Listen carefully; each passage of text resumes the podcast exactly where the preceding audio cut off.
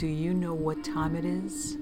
It's supernatural story time. And if you're easily scared, and even if you're not, there's only one thing left to do just turn off the lights, because these are stories that you listen to only in the dark. Night Terrors, Volume 3, Story Number 1. This story happened in 2007, and it gets told every time my family gets together. My Nana owns a farm, and she has always had a herd of cows and a guard donkey. In one of her cattle fields, there used to be a large circle of mushrooms that my Nana said was a fairy circle. Now, my Nana is Irish, and Irish people don't mess with fairies, and she refused to even mow over the circle.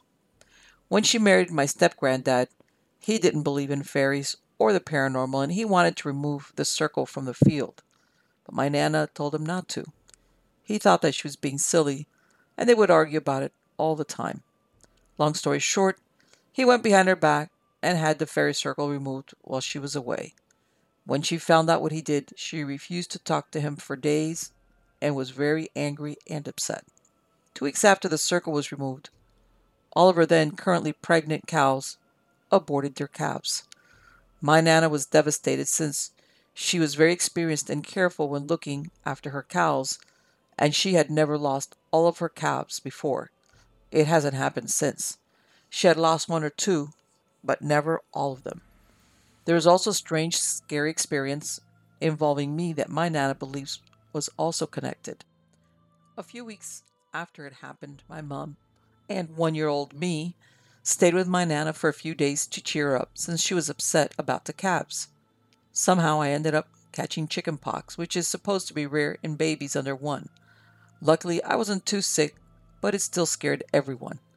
I know that my Nana still puts small offerings in the cattle field, like small cakes and barley water, even though my step granddad still thinks it's silly.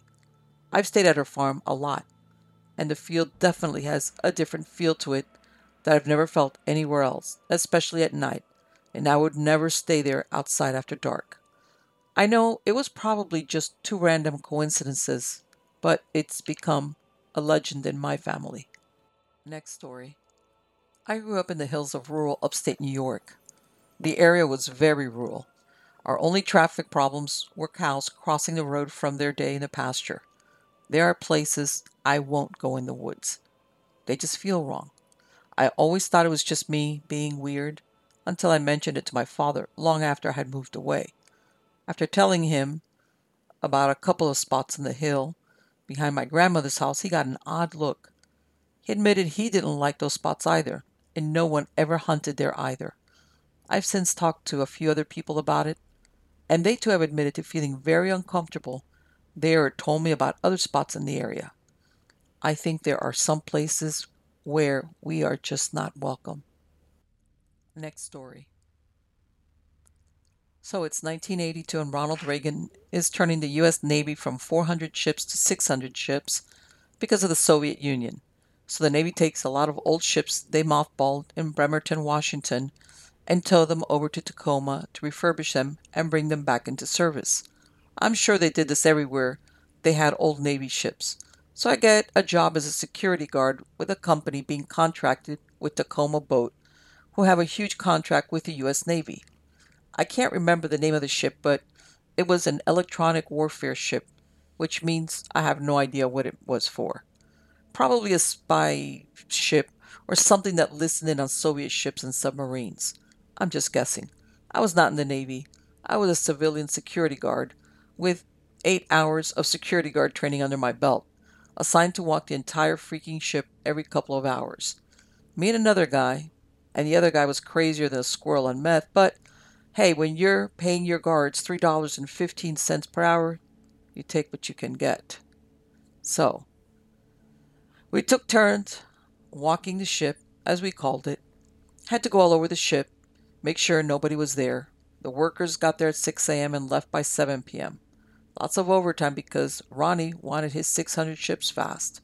Lots of expensive tools lying around, as well as paintbrushes, paint guns, not the toys, but the sprayers, sanders, all sorts of things that one could sell if you ripped them off. So, That's what we were for. Nobody was supposed to be on this ship at all but me and the hyperactive mental fellow security guard. And we took turns. I'd walk the ship one hour, and then he would be next, then me, the next until our shift was over at 6 a.m. The ship appeared to be pretty much gutted of all just except its electronic equipment. I was told that all the old equipment was being replaced with new equipment, but they had to paint it all inside and out first, and they were still in the painting phase. Also, they were working on the engines below, hence all the tools I saw in the engine room. I worked there maybe five days at most, maybe not even that. It was a long time ago. I would hear voices. I'd be in one room and voices would come from the corridor. I'd be in the corridor and voices would come from a room. Just the voices of men, like they were talking to each other. I'd go into the corridor when I heard the voices, and then I'd see nobody and hear nothing. Then voices would come from a certain room. I'd rush in there, and again, nobody there and silence. I concluded there were radios on the ship and some kind of PA system I was not familiar with. I told the other guard about the voices, and he said, Man, that's effing wild. I mean, you know, man. I don't know. He was either crazy or high, and I couldn't tell which. I asked him if he were playing a joke on me, and he laughed and denied it. I still wasn't sure because he looked pretty crazy. This was long before drug testing. The last night I was there, same thing, the voices all over the place. One of the mechanics who worked on the engine came in early about 5 p.m. and was sipping coffee in our guard room, part of a trailer, and I said, I'm hearing those voices again all over the ship. It must be some kind of radio. And the mechanic swallowed hard his Java and shook his head. No. Back and forth and said, Nope. There's no radios on this ship. They took them all out. They're going to install new ones, but they're not here yet. I was stunned. I said, You sure? And he took another sip of coffee and nodded yes. I didn't go back. Today I regret not going back and trying to communicate with the entities on that ship. No, I don't remember the name of it. Tacoma, Washington, Port of Tacoma, U.S. Navy Electronic Warfare Ship, 1982. Next story. So, at one time, I was working as a security guard at an intelligence company, and I was the only one on night watch, which was from 6 p.m. to 6 a.m.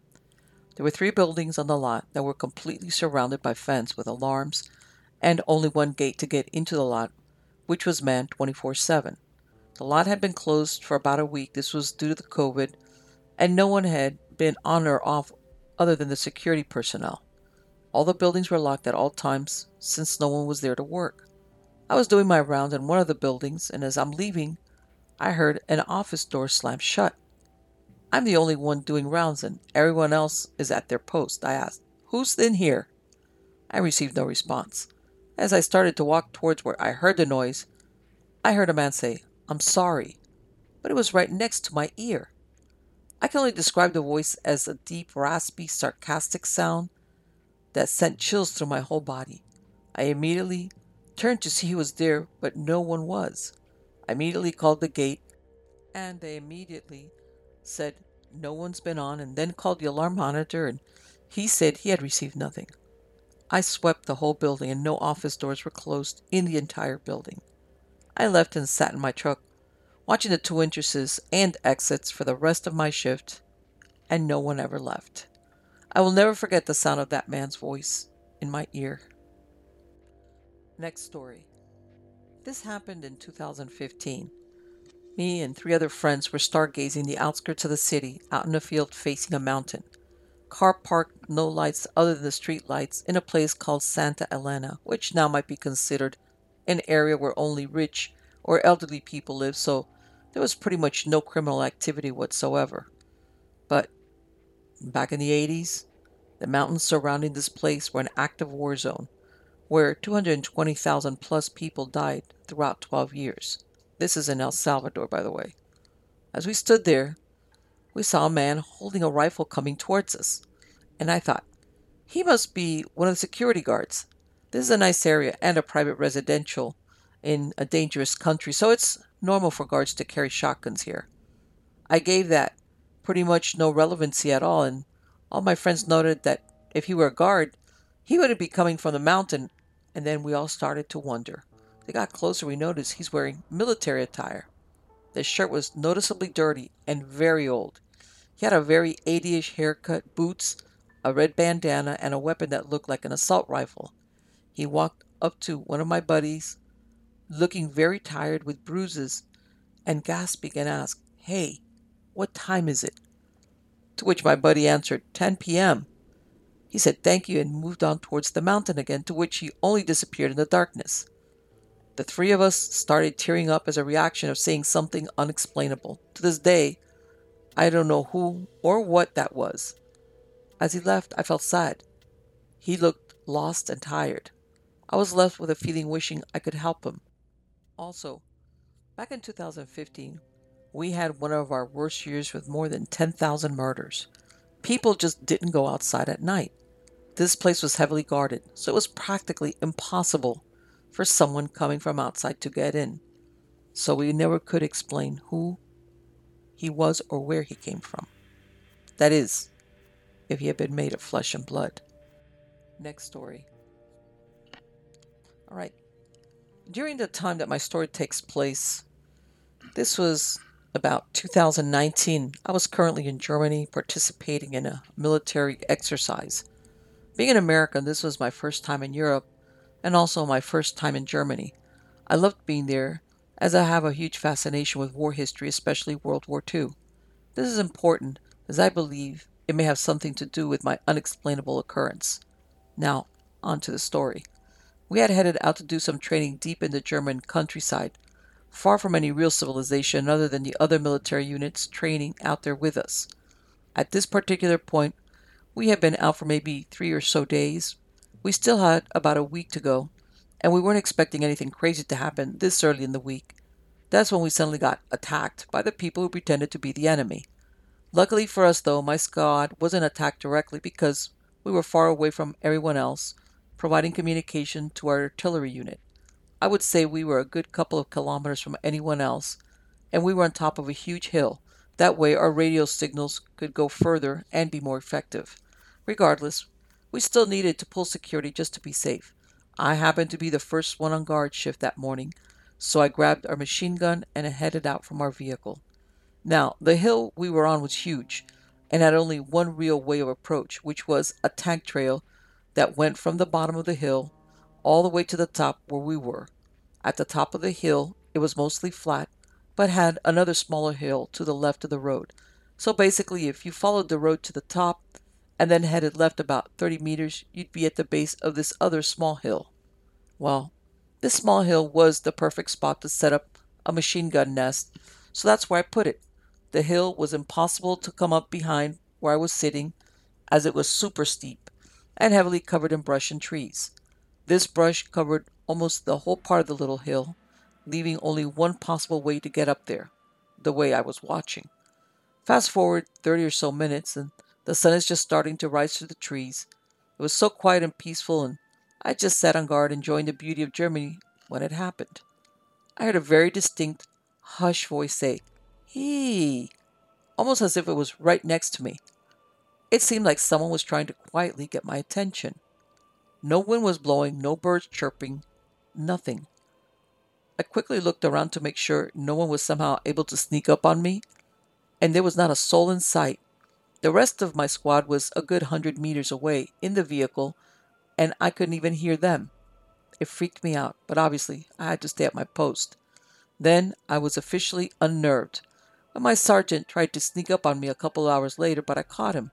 He didn't realize how steep the hill was and how covered in brush it was, and I could hear him a mile away. He then said that he was glad that I had my head on a swivel and doing the right thing. We began to talk, and then he proceeded to tell me what I didn't want to hear.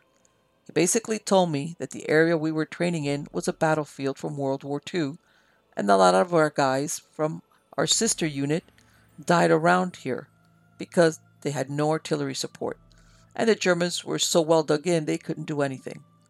That information, combined with finding German World War II ammo cans and machine gun belts in the area, led me to put two and two together.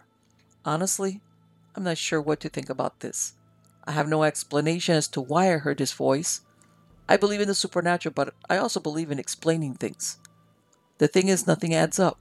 I wasn't tired, there was no one around me, and there were no other sounds in the forest. Part of me wants to believe it may be the spirit of a lost soul of the war, or maybe something else. Either way, I guess I'm just never going to get an answer to that question. Next story. I feel I should preface this story with a statement that I'm usually a skeptic when it comes to paranormal stories, albeit an open minded one. I never had an experience. I would truly say with the paranormal until this one. I have searched for hours everywhere, attempting to find a similar story from someone else, and so far I've had no luck. What really stands out for me is that there is an energy or feeling that accompanies experience, and even remembering it still gives me this feeling, and I get goosebumps. This is not something I normally experience, and most people that know me would probably be surprised that I should be spooked by much of anything. I'm a veteran, and I have spent years since leaving the military working in emergency rooms, specialized security, and doing other high adrenaline jobs, and I'm not prone to being creeped out. I'm hoping to find, maybe someday, an explanation to what I experience. With that, here goes. A couple of months, this was maybe three years ago, I was driving with my wife down a rural highway in Oregon, returning home from a road trip to Crater Lake. We live on the coast, and the highway we were taking to get back is very curvy as it winds through the Cascade Mountain Range. It was dark as ink and probably about 11 p.m. We were driving along, and I was watching the road, going about 45 miles an hour. We rounded a bend, which made me slow down to about 45 and just as we got around it, my wife suddenly says, Look, out there, there's a person there. It took me a second for some reason as I let off the gas and I noticed her, him, it crouched near the side of this two lane highway on my left side is a person wearing what looks like gray, baggy sweats or clothes and a reflective vest. This is an easy 20 miles either direction from civilization and it's heavily wooded. Think Oregon coast forest. I begin braking, and instantly the figure stands up, faces us, and begins jogging directly at the car. It felt like electricity in the air as when she faced us, her head was flopped to the side, like her neck was totally limp, and her mouth was wide open. She appeared to have gray hair, and her arms, hands were held up to her chest, her wrists curled, her legs didn't seem to be working right either as she hobbled at us. Think like severe progressed MS. Then it hit this primal like feeling of dread, like my subconscious knew something wasn't right. I couldn't fully focus on her as the car was still moving, and also I had to steer. My wife was looking right at her. My first thought normally would have been to hit the brakes and see what was going on, as once again, this is literally miles and miles from town. But there was just this dread feeling in the air, and time almost seemed to slow down. At that moment, I heard my wife say, Don't stop, just go. Instinctively, I accelerated. As we sped up, this lady was jogging right at us and must have come within a foot of running into the side of our car as we went past her. We rounded the next bend, and I looked at my wife and just said, What the hell was that? I should turn around. Who the hell jogs out here? What was wrong with her neck? My wife just looked at me and said, No, don't go back. I don't know what that was. I told her I couldn't look directly at her for as long as I was focused on the road, but described what I saw, and she confirmed she saw the same. She said when she came up to the side of the car, she was staring right at us, and my wife looked her in the eyes, but she didn't have any pupils, and her expression stayed just like frozen, mouth open.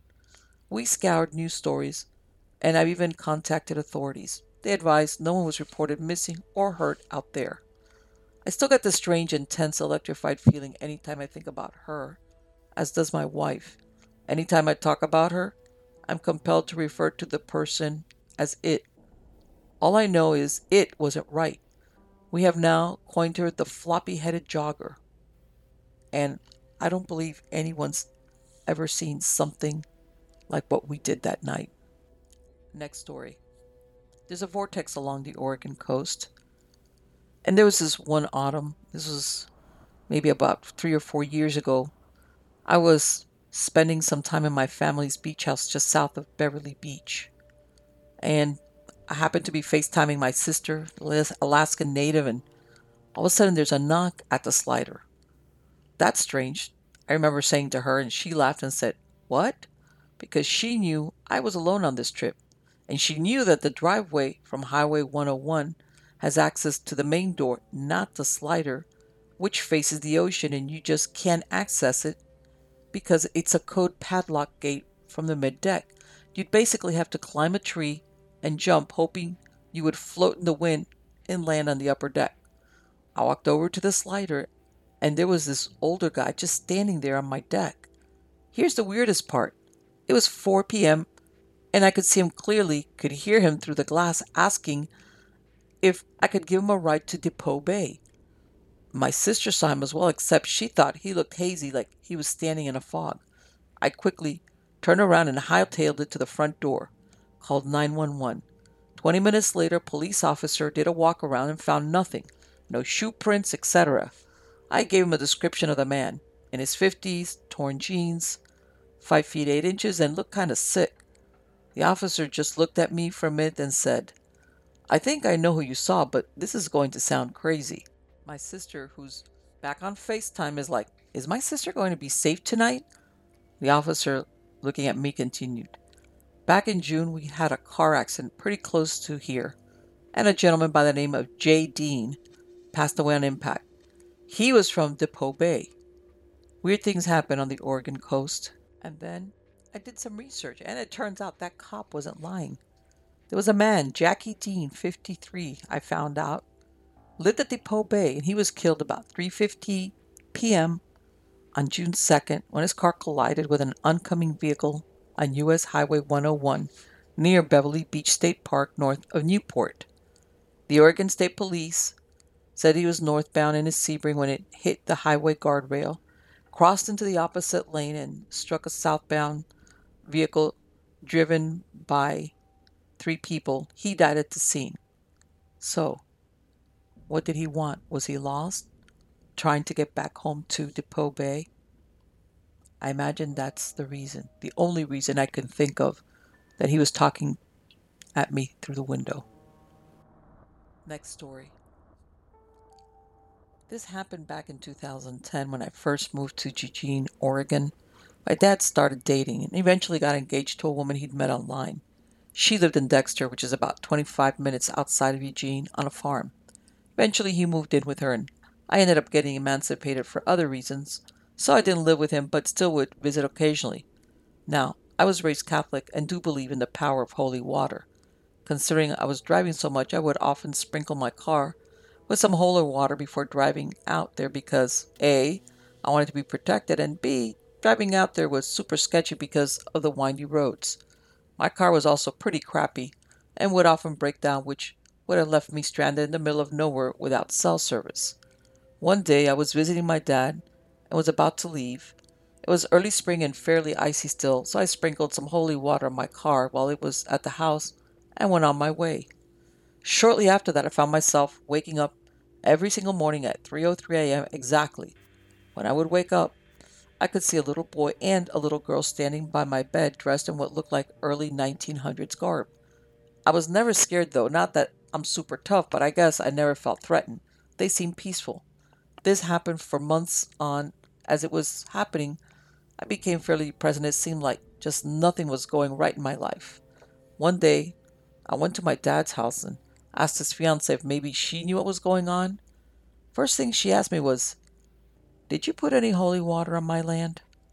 She went on to explain that holy water is cleansing, and what has happened is when I sprinkled the holy water, some must have landed on the grounds. This cleansed that portion of ground, and anything attached to it needed another source to attach to. My dad's fiancée is sensitive to spirits and described what had been following me perfectly. She said that the kids told her they saw me as a motherly figure, since I was the one to remove them from the ground. I said, hell no. So we ended up doing a ritual. It sounds scarier than it was. To basically move whatever was following me by lighting candles, cleansing the house I was living in, and giving those spirits permission to move on. Whether that was heaven or somewhere else, I really don't know. After we did that, I never saw those kids again and started sleeping soundly throughout the night. Fast forward about three months. I get a call from my dad, and he says I couldn't come out to the property anymore because his fiancee had been experiencing some demonic things around the house. I should mention that I've always been a little sensitive to paranormal things, though I do not partake in it and honestly try to avoid it, but that in itself left me open to something hurting me if I came over. The land had always felt heavy to me, if that makes sense. And I really didn't like going out there because I felt like I couldn't properly breathe while I was there. Long story short, they got a priest or someone to come out and cleanse the house. They eventually sold it and moved to California. They haven't had any issues since, and while I experience the occasional paranormal activity, I generally have been fine as well. So, in a way, this is a happy ending. Next story. So, this happened a couple of years back. Mostly, it involves aspects of my working life that I'm not at liberty to discuss, but also it has severe personal implications for me. Anyway, I've decided to tell it to you. I hope you understand why there are things I simply can't go into detail about. This all started in December of 2020. As part of my education, I was scheduled for a six month internship at a psychiatric hospital. I had previous experience with working with this type of patient, so I was really excited about it. I switched around the four different wards in the hospital, so I treated a lot of different people with lots of different problems. I was curious about all the different aspects, so I never said no to a task which meant I came across everything from murderers and pedophiles to suicidal teenagers with personality disorders. My work life, I've had people spit at me, verbally and physically assault me, throw shit at me, and all that stuff. So I like to think I'm pretty tough guy. And besides that, I always carried a personal assault alarm. One press of a button and staff from every ward would come and be there in a matter of seconds. On one of the wards, I quickly noticed that there was a certain room which is monitored 24 7 by a guard. To be clear, this is a pretty normal procedure, either because a patient is physically abusive, suicidal, or restrained, but most patients get the watch pulled off them relatively quickly. I asked a colleague, and she told me it was a female patient. Let's just call her Anne, who was extremely aggressive and psychotic beyond belief. At that point, Anne had been restrained to her bed for three months. I could not believe what I was hearing. We have really strict procedures when it comes to restraining people with belts. By the way, they're soft belts made of fabric, not leather. So, restraining the patient really is the absolute last resort we go to. I asked the chief psychiatrist what was up with this girl, and he just scoffed and said, If only I knew, but honestly, she defies logic. He told me that at first they thought she was psychotic, but her symptoms only got worse, no matter how much different medications they tried. They thought she might have suffered a trauma and was in a dissociative state, but that still didn't fit the profile of her symptoms. She had gone from being a perfectly normal woman in her 20s to being violent, extremely aggressive, and unable to speak in just four months. This is practically unheard of, especially as no drugs were involved. We regularly make a toxicology check of all patients and always when they're admitted. One day my alarm went off they're all connected, so I knew where to run to to help my colleague. I immediately knew it had to be Anne, and I was right. She had only had her legs and torso fixated. Again, normal procedure, if the patient otherwise is relatively calm. She had defecated in her hand and thrown it at the guard watching her. She then proceeded to bite her finger so hard that three or four, I can't remember the exact number, had really bad fractures. Both her hands were a bloody mess, and she needed like 50 stitches afterwards. It wasn't the blood or the fact that she would throw her filth at us. I had seen that loads of times, but the screams this woman made, it was the most primal, guttural, and terrifying sounds I've ever heard. It scared me shitless. The best way I can describe it is something like a bear growling and a mountain lion hissing and spitting at the same time. I've seen my fair share of people in primal distress, but I could Never have imagined that a person could make a sound like that. As an intern, I'm in no way allowed to use force, so I was just watching as seven of my colleagues tried to fixate her fully to her bed. Had serious trouble pinning her down. Remind you, these are really experienced people. At last, we called a medicinal alarm, which immediately calls for a chief psychiatrist to make a decision. He decided to forcefully medicate her. They gave her one and then a second shot. It only seemed to piss her off, even though it should have put a bear to sleep. At the third injection, she calmed enough so that they could restrain her. She never nodded off. She just breathed heavily and kept staring up at the same corner of the room, sometimes smirking at something only she could see. Fast forward two weeks. I was back at the ward. It was a relatively calm weekend, so there really wasn't much to do. Anne was in one of her good periods, so she had her restraints removed. A guard was always by her, though. I was sitting in the office when suddenly I see Anne walking in the hallway without the guard. I don't know if he had taken a bathroom break or whatever, but he wasn't around. So I caught up with her and I asked her what she was doing in the hallway alone. But of course she didn't respond. I should mention that many of my colleagues were afraid of Anne, and rightfully so, even though everyone is aware that it's the illness and not the person attacking you. But when it keeps happening, that patient does catch some stigma. I, for one, always try to look at the person and not the illness. So I asked where she was going, she took me by the arm and led me to the common area. She went over to the book cabinet, turned and looked at me and muttered, Read book. I was completely taken aback by the fact that she was speaking. She pulled out a random book and handed it to me. She then sat down on the floor and started rocking back and forth. I joined her on the floor and started reading the book. It was just some random book, probably from a charity, and had no special meaning, but as I read, she came closer and closer to me. She then cuddled up to me, put her head on my lap, and fell asleep. One of my colleagues came by and she looked absolutely shocked. And before I knew it, five or six people, including the chief psychiatrist, was looking at me, reading this random look out to her. I caught a lot of praise for this, which is always nice. But then things took a turn for the worse, for me at least. It started one night when I was home alone. It was a completely normal night for me until I heard something from upstairs coming down the stairs. The best way to describe it is like a big dog thrashing and tumbling down the stairs. You know, like when a dog rushes down the stairs to greet you. But this was bigger, much bigger. I could hear the weight of something tumbling down while nails or claws or whatever slid on the steps. I got up thinking that somehow there was a massive animal in my house, but there was nothing there. That scared the ever living you know what out of me. I had never had anything like that happen to me. I left the house and stayed the night with my parents. But I also had strange effects on my body. Like I had a filter over my eyes or something. Everything started to seem out of focus like tunnel vision, but with a massive blur added to it. And then I started to disassociate. I had this feeling of being totally out of contact with my body.